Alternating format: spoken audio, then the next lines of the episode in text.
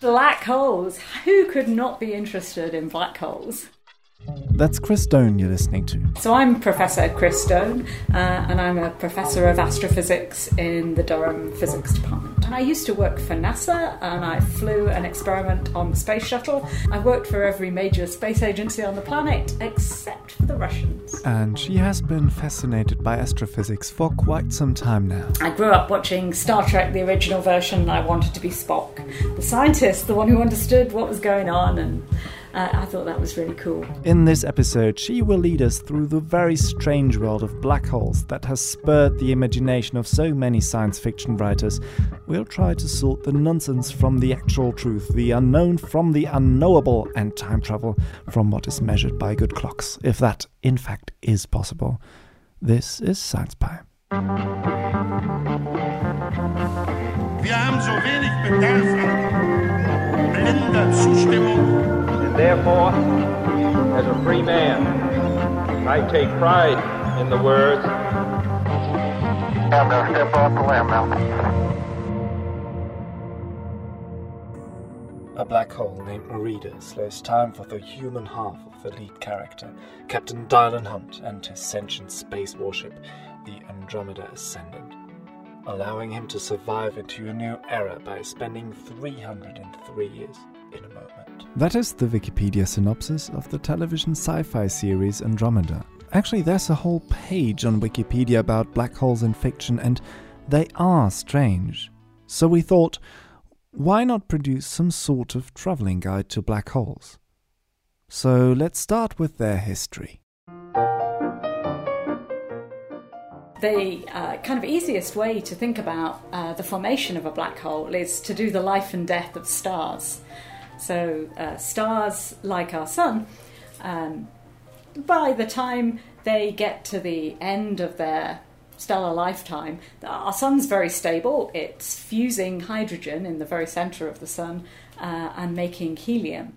Stars release loads of energy, for example, in the form of the sunlight we see. This energy has to come from somewhere. Like cars, stars have their fuel. Our sun, for example, takes four of its hydrogen atoms and fuses them together. That can only happen at very, very high temperatures. Four hydrogen atoms fused together make one helium atom. But if you weigh both the four hydrogen atoms and the one helium atom, the helium atom will be a tiny bit less heavy. You've made helium and you lost mass. The one equation everybody knows, Einstein's E equals mc squared, mass and energy are equivalent. You probably have heard of E equals mc squared, and admittedly, I still find it hard to get my head around it. That this abstract concept, the energy, E in the formula, this entity that can show up in many different ways but is never lost, is the same as mass, basically, how heavy something is on Earth. But it is true. We have experimental proof, lots of it actually. So the mass you lose when you fuse the four hydrogen atoms to one helium atom, this mass is the energy you gain. So if you lost some mass, then you gained some energy. And that's how the sun and most of the other stars you see in the night sky shine. If you're outside and it's daytime, look up. Not directly into the sun, you shouldn't do that. But the light you see from the sun that's hydrogen fused to helium in the sun's center, which releases energy which is sent into space in the form of light. But the sun won't run forever. Just as your car, it will run out of fuel, or hydrogen in this case, at some point. The sun is finite, so at some point it comes to the end of its hydrogen fuel. And it's uh, that energy released from the fusion of the hydrogen atoms that keeps the gas in the centre of the sun hot, that keeps it pushing out against gravity pulling in. But if there's no more hydrogen, the star stops pushing out and gets squashed. It collapses.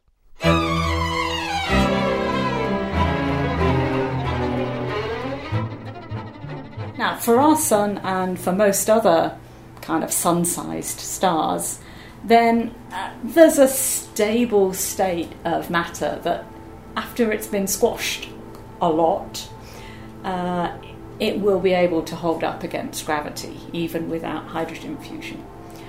And so our sun And most other stars will actually end their life as something called a white dwarf. It just kind of sits there. It's not very, uh, doesn't give out much energy, but it's stable against gravity. White dwarfs are really small, really dense, and are about as big as the Earth, actually. They are still pretty hot, but over time they get colder and colder until after many trillion years they become black dwarfs, cold, dense, and dark. Let's face it, our sun is pretty small. Imagine we had 120 times as big. You can't really, but try anyway. If such a huge thing fuses all its hydrogen, it collapses, and then What happens next? Oh, this is really fun though. Now the core is collapsing. We don't have any hydrogen left, but we've got a lot of helium. So we could stick two helium nuclei together. Um, and each helium nucleus has two protons. So if we stuck two of them together, that would be four protons. And that's actually an element called beryllium. Um, that happens to be somewhat unstable. So actually, the better plan is to stick two together and then very quickly stick a third one on. And then you've got three helium, which is uh, three times two it's six. So this is actually a nucleus of carbon. So uh, you, and if you then put it on a scale, you lost a bit of mass, you gained a bit of energy, you can stave off gravity a little bit longer. But um, each time you go through this transition, so if you then try and add a helium atom onto the carbon nucleus, you'd make oxygen. And you can go on making all the elements of the periodic table, all the chemical elements that you need for life. Um, but each time you go higher and higher up the, peri- up the periodic table, you get less and less energy out. Inside a star, you can build heavier elements from lighter elements, but since you'll get less and less energy out, there's only so much you can do. And for the next step, we have to go to quantum physics. You, you want to do quantum mechanics? But don't be afraid, there's no reason for that. if matter was like two billiard balls, then I could, um, as I squashed it, nothing much would happen until the billiard balls got in contact, and then I wouldn't be able to squash it anymore. But matter isn't like little billiard balls. One of the things that um, we've learned over the last sort of hundred hundred years is that uh, this wave particle duality idea. Wave particle duality means that particles sometimes behave like a wave, and sometimes they behave like billiard balls. Now let's just see what happens if you imagine the particle as waves. that matter, as well as sometimes showing properties like little billiard balls, also shows properties that's more like a wave. And if you've got a wave, clearly that's going to respond to being squashed in a somewhat different way to a particle responds to being squashed. So if I've got a wave and I squash it, then the wavelength gets shorter. And shorter wavelength kind of translates to more energy. And so if I've got my collapsing star, the electrons in the star, which are wavy, are getting squashed. And that squashing makes the wavelength go shorter, gives them more energy, which you can think of as makes them go faster. So that's how it goes. Electrons are squashed by gravity. That makes them faster, and the fast electrons push out against the gravity. By this, they stabilize the center of the star. This works as long as those fast electrons respect the one cosmical speed limit there is. If you uh, think about gravity squashing the wave, making the wavelengths shorter and shorter, making the energy higher and higher, making the uh, the electron bounce faster and faster, there's an ultimate speed limit. You can't go faster than the speed of light. So when you start hitting that limit, things go badly wrong in the center of the star. Uh, so gravity's still pushing in for a very massive star. Uh, that gravity is not going to go away. But now the electrons can't go any faster. They can't hold up uh, the star anymore. Then it is like someone took the floor away. the uh, the electrons uh, really can't do this anymore. They kind of commit suicide. They they find a, a a proton and they recombine with a proton, make a neutron, um, which all sounds terribly abstract, but what that's done, neutrons have much higher mass. And will that now finally be a black hole? Not quite yet. Well, so far we haven't we haven't made gravity strong enough Okay. to to uh, prevent light getting out. So even after our electron has gone and found something much more massive to recombine with, uh, what that makes is something called a neutron star. It's still uh, it's still got a surface. We can still see uh, the surface. We can see evidence for that surface. There are quite a lot of stars out there which are neutron stars that we know of, and we see light from their surface. Neutron stars are so heavy that they bend light in a way that we can see their front side and as well a part of their backside. But imagine we've got a neutron star and there's still outer layers of the former star pouring in. Gravity squashes and squashes, making the neutrons faster and faster until finally they are near the speed of light. At that point, it just kind of implodes, and we don't know of any state of matter that could hold it up against its own gravity.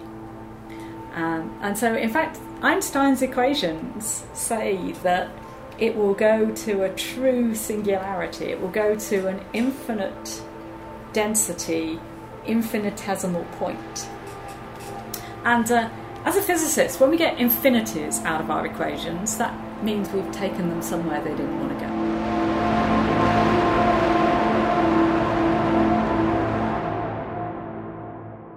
But not only that the equations don't tell us much, we can't even make any statement about what the structure inside a black hole is. Because to understand that structure, we'd have to understand incredibly strong gravity on incredibly tiny size scales. So we'd need some sort of idea of how gravity works when it's extremely strong, but when this quantum, uh, we're in the quantum realm, we're in this tiny size scale. And currently, we do not have a theory to do that. So we can't tell you what that structure is. We all kind of think there's some sort of structure, but we don't know what that is. We just don't know. And that's all we can say. We could try to look at it, we wouldn't succeed because gravity is so strong that light can't escape. So, all our ways of trying to probe that structure, it's kind of cloaked from us, hidden from us uh, forever, really. And uh, we'd love to know, but we can't see it directly because of this event horizon. The event horizon is basically the point of no return of a black hole. Everything, matter, electrons, and light, if it passes the event horizon, there is no way going back. Yeah, so basically, there, there are theories. Um, none have yet been worked out in enough detail to have any sort of consensus. But, but it's an interesting philosophical question as well. Um, so, suppose we, we had a theory that told us how incredibly strong gravity behaves on very, very small size scales, so quantum theory of gravity. If we had one, we'd be able to predict what that structure was. But we've just said we can't see what that structure is. There's no, um, there's no way we could probe that structure. So if our theories predict what that structure is, but there's no way we can test it, well, would you believe what we told you? Would you buy a used theory from this scientist? Here, philosophy of science meets physics. If there's no way to prove the theory wrong, what use would this theory be? The theory might be a nice story, an interesting way of looking at it, but basically fiction. You could say that there's an incredible monster at the bottom of every black hole, and I wouldn't be able to prove you wrong. A creature exists in the hole and seeks out energy. As the creature absorbs energy, the black hole grows in size and destroys a large part of St. Louis. Before the creature can be hit with a nuclear bomb, it is lured back to the black hole, and the black hole collapses on itself. That's taken from the Wikipedia synopsis of the television movie The Black Hole. We can say that nothing has come out of a black hole yet, so it seems we're pretty safe from energy absorbing monsters. For the moment. But here you are. Not only do we currently not know anything, it is perfectly possible that we will never know, and that we actually will not be able to know anything. Isn't that weird and, and somehow also a bit insulting to curiosity?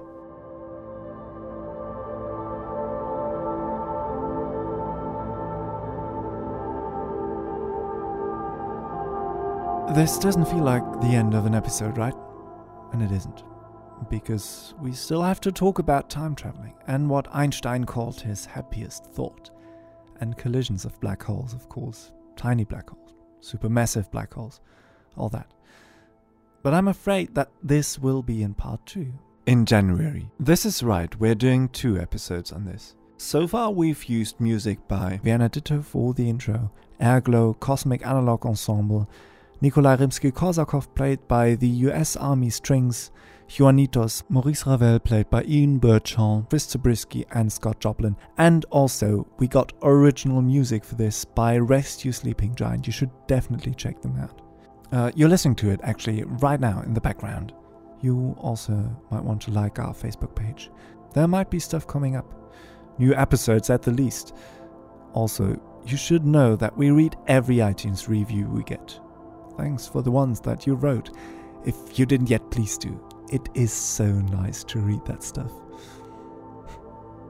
See you next time.